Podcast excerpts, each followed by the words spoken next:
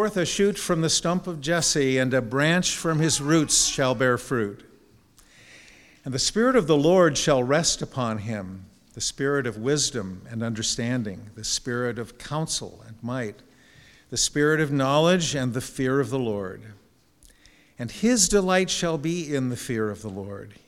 He shall not judge by what his eyes see, or decide disputes by what his ears hear, but with righteousness he shall judge the poor, and decide with equity for the meek of the earth. And he shall strike the earth with the rod of his mouth, and with the breath of his lips he shall kill the wicked. Righteousness shall be the belt of his waist, and faithfulness the belt of his loins. The wolf shall dwell with the lamb, and the leopard shall lie down with the young goat, and the calf and the lion and the fattened calf together, and a little child shall lead them. The cow and the bear shall graze, their young shall lie down together, the lion shall eat straw like the ox. The nursing child shall play over the hole of the cobra, and the weaned child shall put his hand on the adder's den. They shall not hurt or destroy in all my holy mountain. For the earth shall be full of the knowledge of the Lord as the waters cover the sea. In that day, the root of Jesse, who shall stand as a signal for all the peoples, of him shall the nations inquire, and his resting place shall be glorious.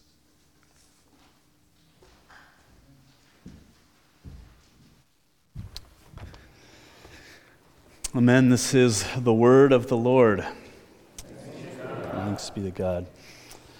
Would you pray with me?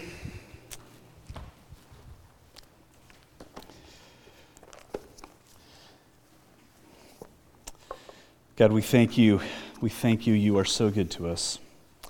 We thank you for this opportunity to gather together as your people this morning. We thank you for your word. God, would you speak to us now? Would you give us ears to hear what you are saying to your church through these ancient words? This prophecy of the coming of Christ that we remember all year, but especially uh, during this Advent season. And we pray that the peace he brings might increasingly characterize our lives uh, our church, our city, our state, our country, and our world. God, this is far beyond our capability. And so we ask that you would um, accomplish your will in us and through us. We pray in Jesus' name. Amen. This Advent season, we are looking at uh, these ancient prophecies of Isaiah, uh, prophecies for Isaiah foretelling the coming of Christ. Um, it's a rear view mirror for us, but for Isaiah, he was writing about 750 years before the birth of Christ, uh, foretelling events that would take place uh, much later. And this morning, we're thinking in particularly about um, Jesus bringing peace into our world. And so, to help us think about and kind of provide context for that, I want to ask you if you can remember what you were doing on February 24th. February 24th, 2022, um, was the day that Russia invaded Ukraine. Nine months, one week, and four days ago. That's a long time. Um, in that time period, we've done a lot of things. I moved halfway across the country, got a new job, became your pastor. um, none of that was on my mind in February. We've all done many things uh, in that time period, and it just sort of highlights uh, the length of um, the violence, the oppression, the injustice going on.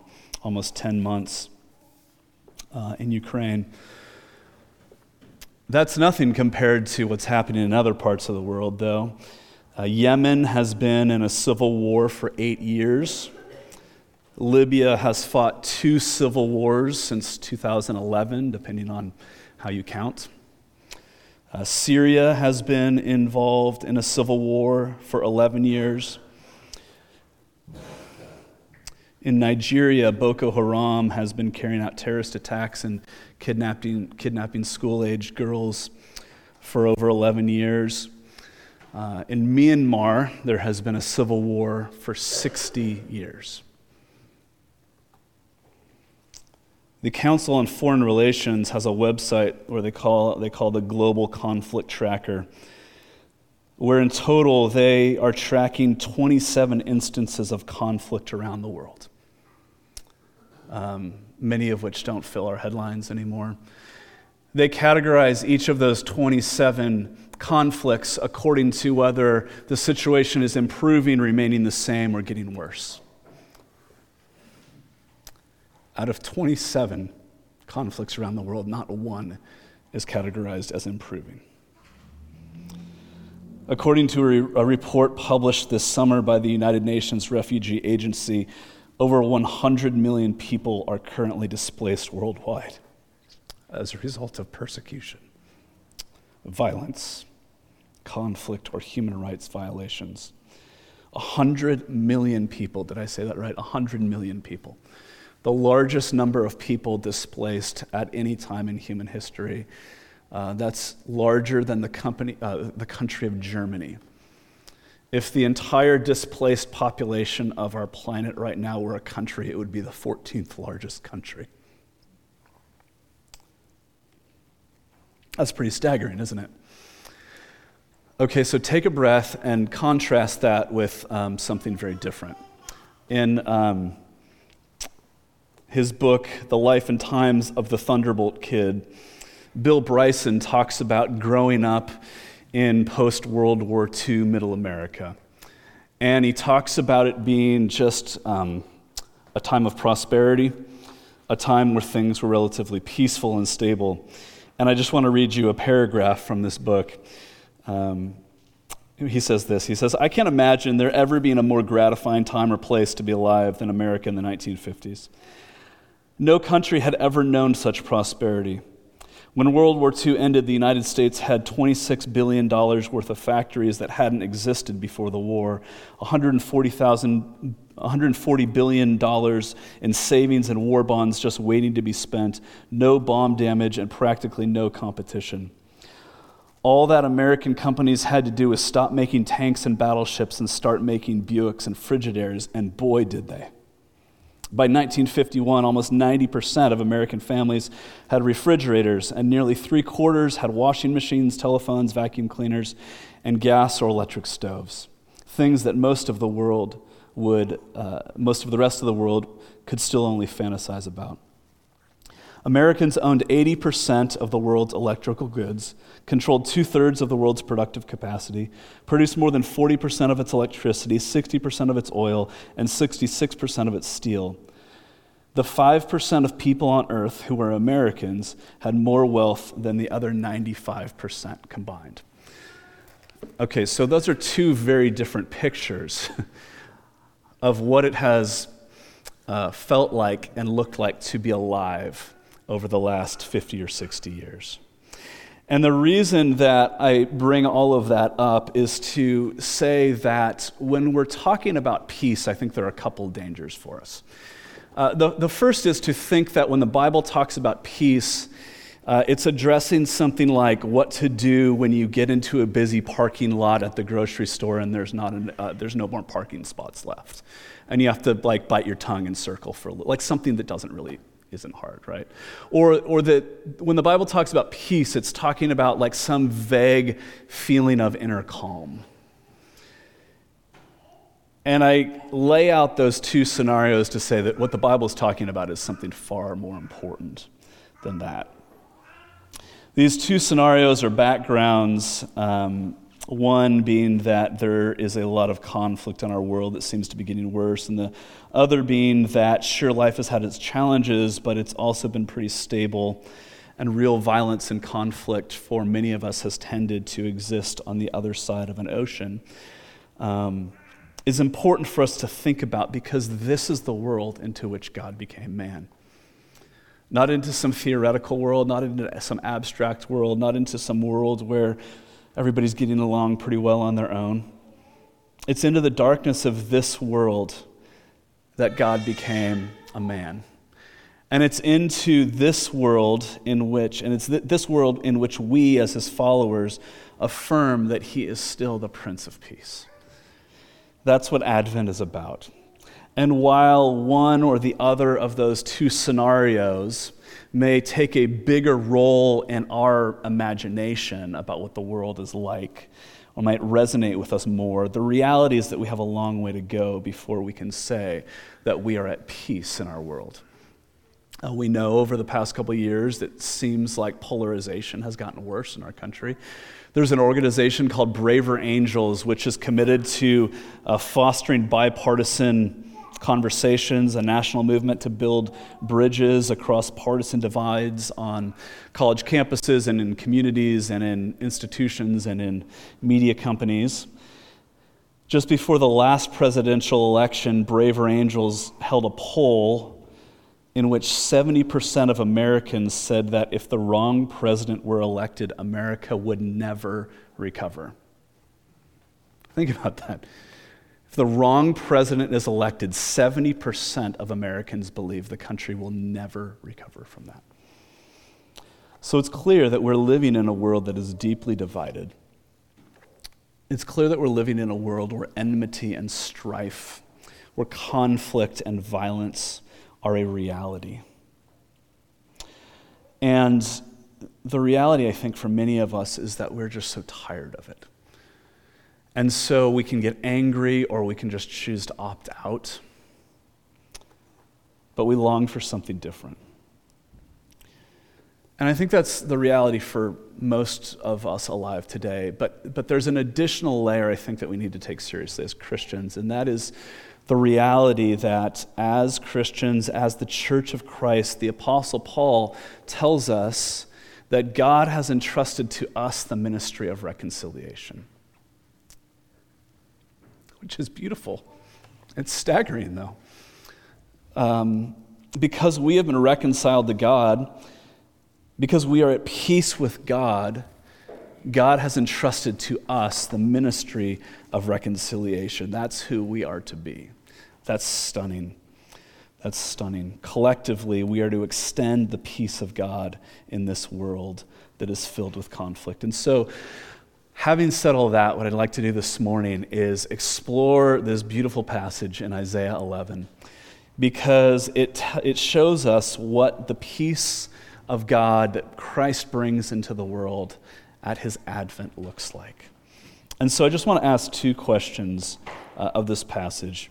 Um, what does God's promised peace look like? And then how does God's promised peace come? So, first, what God's promised peace looks like. So, about 750 years before the birth of Christ, speaking through the prophet Isaiah, God gives his people this glimpse of peace that the Messiah will bring.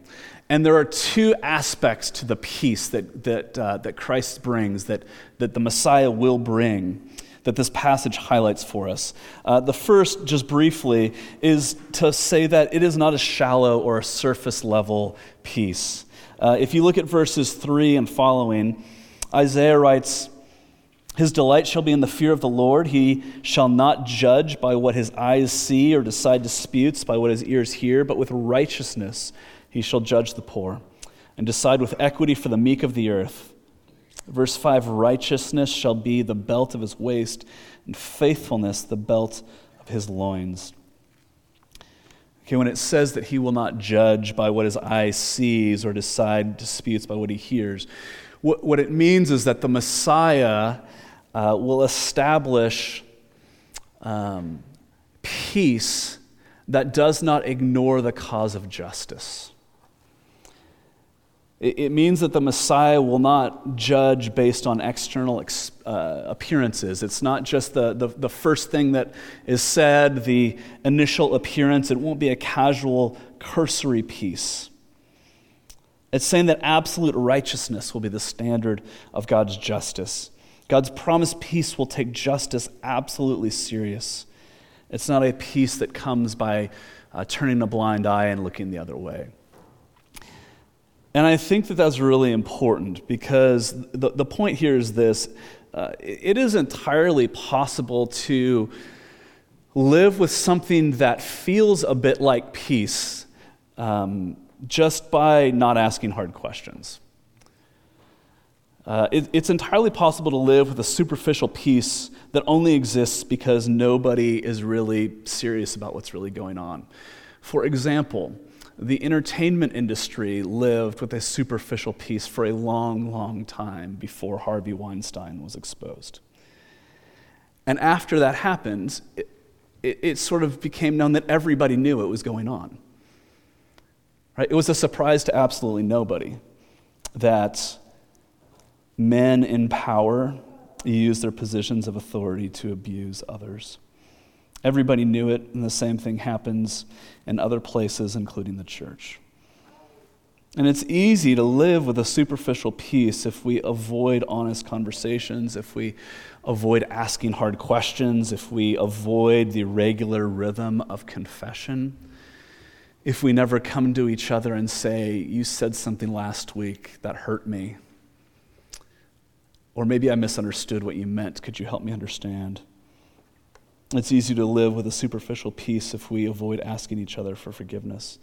It's possible to live with a superficial peace, but that peace is a house of cards, and God condemns it in the strongest possible language.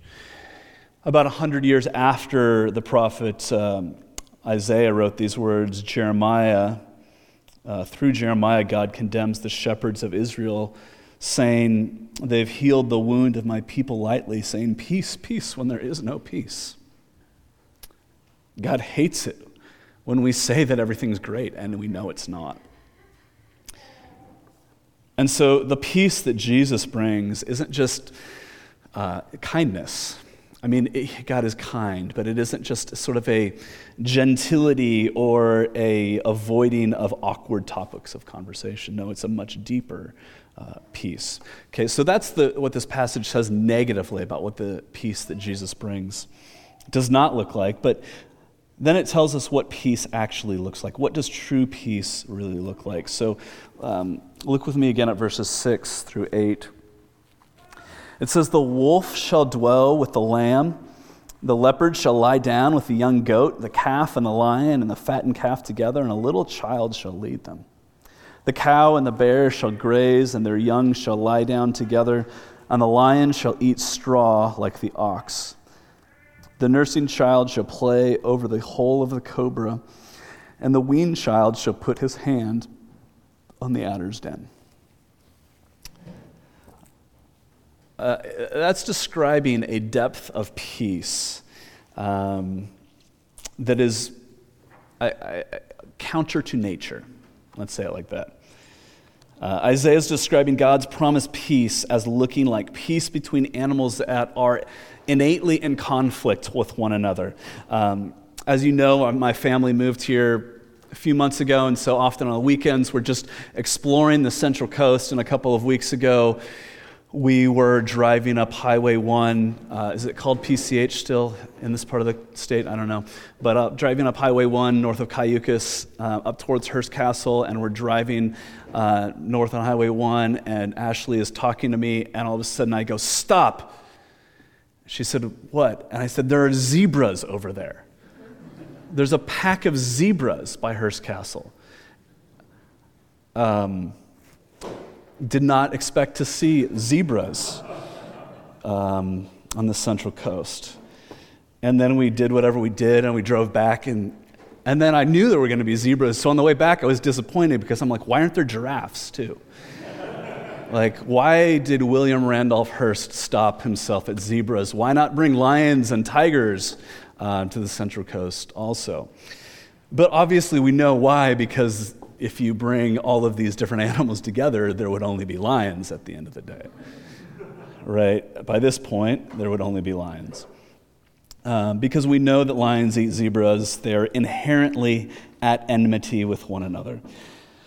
But the point is, the picture of God's promised peace is not just that they, uh, these animals um, that are at enmity innately with one another, not just that they would live near each other. I mean, if you think about where can you go and find these sorts of animals living near each other, you go to a zoo where they're all separated by gates and fences and walls.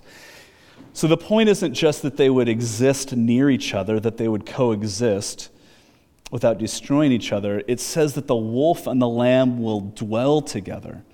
The leopard and the goat are going to cuddle up uh, with each other. A little child will lead them. Predator and prey, it is in their nature to be at odds with one another. In fact, um, predators cannot exist without being at odds with their prey, right? If they don't do violence towards their prey, they will not survive. But here, Isaiah is saying that God's peace will look like predator and prey eating together, living together. And what Isaiah is getting at is not just the absence of conflict, but the biblical word for peace, which is the Hebrew word shalom, which is not just about a cessation of hostilities, it's about the fullness of all things. It's about psychological and emotional and relational healing. It's about uh, the, the peace that Isaiah is describing is peace that is as full of light as the dark of 27 global conflicts, instances of global conflict that I described previously is dark. It's talking about creation living in perfect harmony with its creator. And because creation is at harmony with its creator, creation is at harmony with itself. You and I at harmony together, harmony with the rest of creation. And of course, the peace that's envisioned here is not only concerned uh, with, with animals, right? The peace that's envisioned here, it's a picture of people who, humanly speaking, would never have anything to do with one another, treating each other as family. It's rich and poor, it's black and white, male and female, eastern and western, urban and rural, depending on one another. It's Republicans and Democrats gathering around tables together. It's coastal elites and deplorables laughing together late into the night. It's not having our hackles raised or prejudging somebody's character based on uh, where they went to college or which newspaper they read or which cable news channel they watch. Okay, so if you're thinking that sounds impossible, then that means you're paying attention. That's good.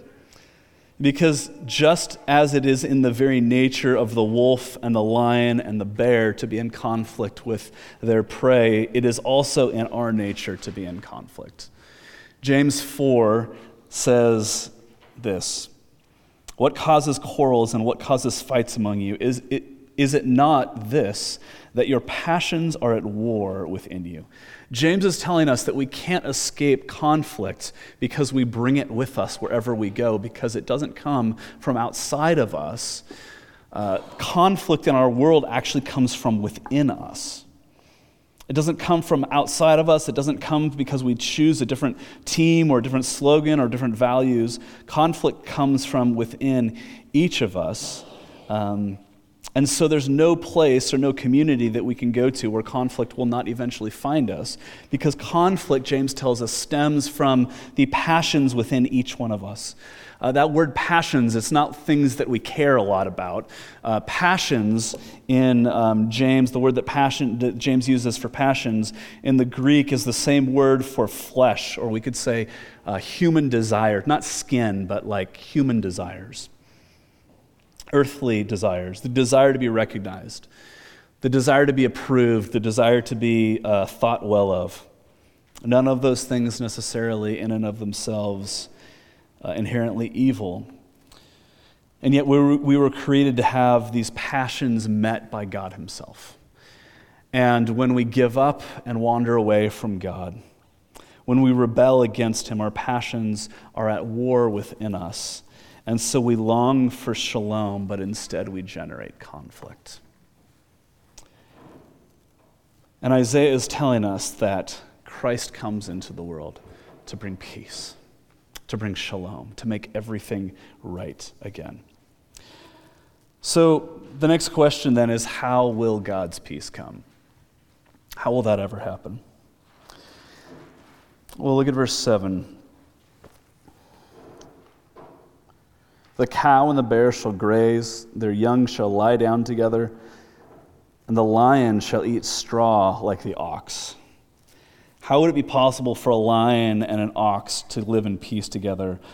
Only through a complete transformation of the character, the nature of both of them. Only through a complete transformation of the lion's nature, in which the lion now eats hay. Uh, lions don't eat hay. right? But it would also require a complete transformation of the ox's nature, that the ox would not spook, get afraid, run from the lion. For shalom, for relational peace, for psychological peace, for a complete, uh, for, for, for peace to come, a complete transformation of nature is necessary. This is describing a change in nature that is so profound that it would be a change of instinct. It would require a change of desire. I mean, um, it's talking about kids playing near snake dens. I don't even think that's biblical. Um,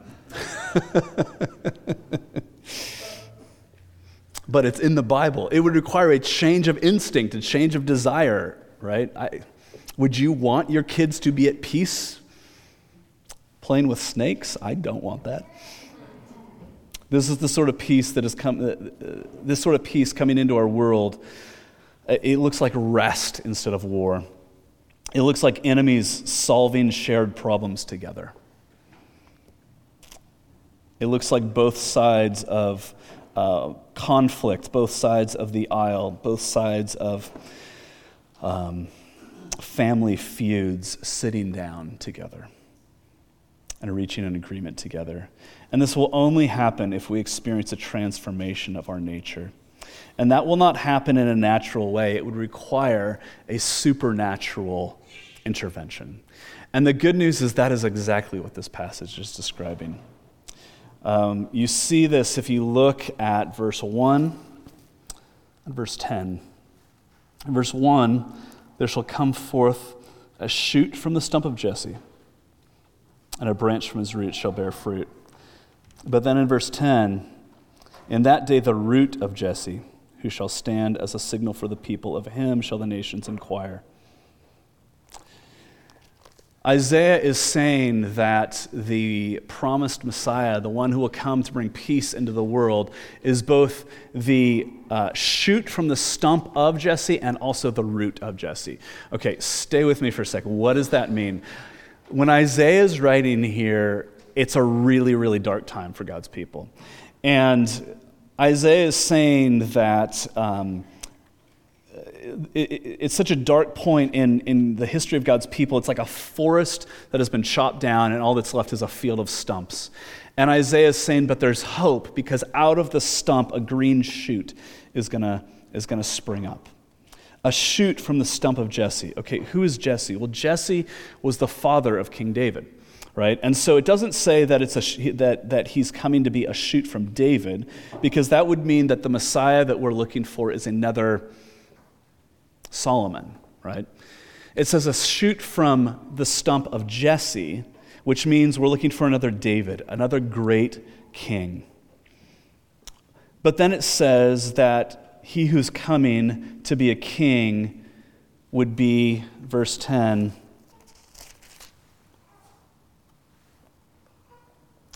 the root of Jesse. The root of Jesse. So a, a branch from the stump of Jesse is somebody who comes after Jesse. But verse 10 says he's the root of Jesse, so he precedes Jesse. He both comes after Jesse and was before Jesse. And what that means is that the Messiah who brings God's peace to our world is not merely a physical descendant of Jesse. He is not merely another man. Yes, uh, he is another David. He comes as another king to lead his people, but he is not merely a man because he pre existed uh, the king from whom he descends. He is the pre existent one. And that's exactly how John describes Jesus in John chapter 1. In the beginning was the Word, and the Word was with God, and the Word was God. He was in the beginning with God. Before David, before Jesse, before the patriarchs, before Adam and Eve, before the creation of the world, He existed.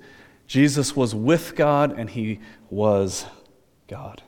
And because He is the one who created our world, He has the power to transform our very nature. This is the one who comes into our world at Christmas.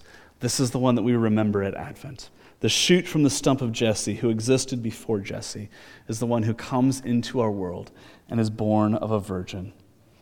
He grows up living a life of perfect peace and because he lives a life of perfect peace in the midst of a corrupt and fallen world, such perfection threatened the political, religious, cultural powers of his time, and so they colluded to execute him. On the cross, Jesus pays the penalty for our sin. On the cross, Jesus was torn apart in order to put us back together. On the cross, Jesus experiences the anguish and separation from God the Father so that you and I might experience peace, wholeness, shalom. And having died on the cross, he raises from death three days later, ascending into heaven where he now rules over all things until he comes again at his second advent, to which we continue to look forward, at, at which point he will fully implement the peace that he has already purchased with his life. Amen. So, what does that mean for us now? How does Jesus' advent give us peace? And what would it look like for us to embody that peace in our world? Well, first, I think we have to understand that there, if we were to live by that Advent story, there are some things for us to take seriously about the way that we live. Uh, but there's also a, a, much larger story that we need to make part of our own story. So, uh, firstly, we have to understand that, that this calls forth a response from us. We have to understand, I think, that there's an order of operations at work here. Just as I already said, that Paul says in uh, 2 Corinthians 5 that God has given to us the ministry of reconciliation. God has made peace between you and himself in Christ. And because you are at peace with Christ, we must be at peace with one another. Uh, we, we can't look at our world and say the world is a mess without looking at the church and saying, but what about us? There's no hope for this world. There's no hope for peace to happen in this world until it happens in the church. We point our, world to the one in whom peace is found by living as a community of peace. And let me just say that in many ways, you are doing this. You are doing this, but it's also not something that we do once and move on from it forever. We become people of peace by being with the Prince of Peace. We become people of peace by spending time with Jesus. And so part of our life together is about practicing repentance. And it's about encouraging one another to practice spiritual disciplines so that we might be with Jesus, so that we increasingly bring the presence of Jesus into our world. Part of our response is, is in what we do. But I think there's an even larger part than just what we actually do, the behaviors that would um, indicate a gospel response to this passage. I think a bigger, even bigger part of our response is that we live according to a larger story.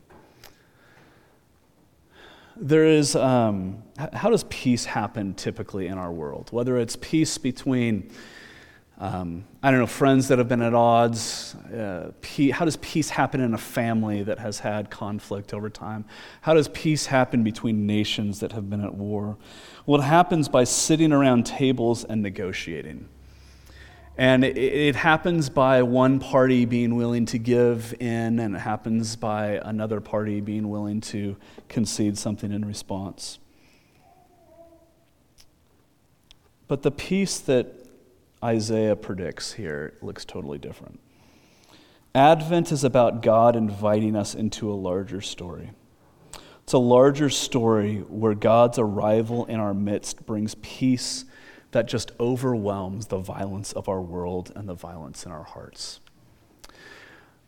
Like many of you, I'm sure, uh, as we approach Christmas, our family has this tradition of watching some of our favorite Christmas movies every year.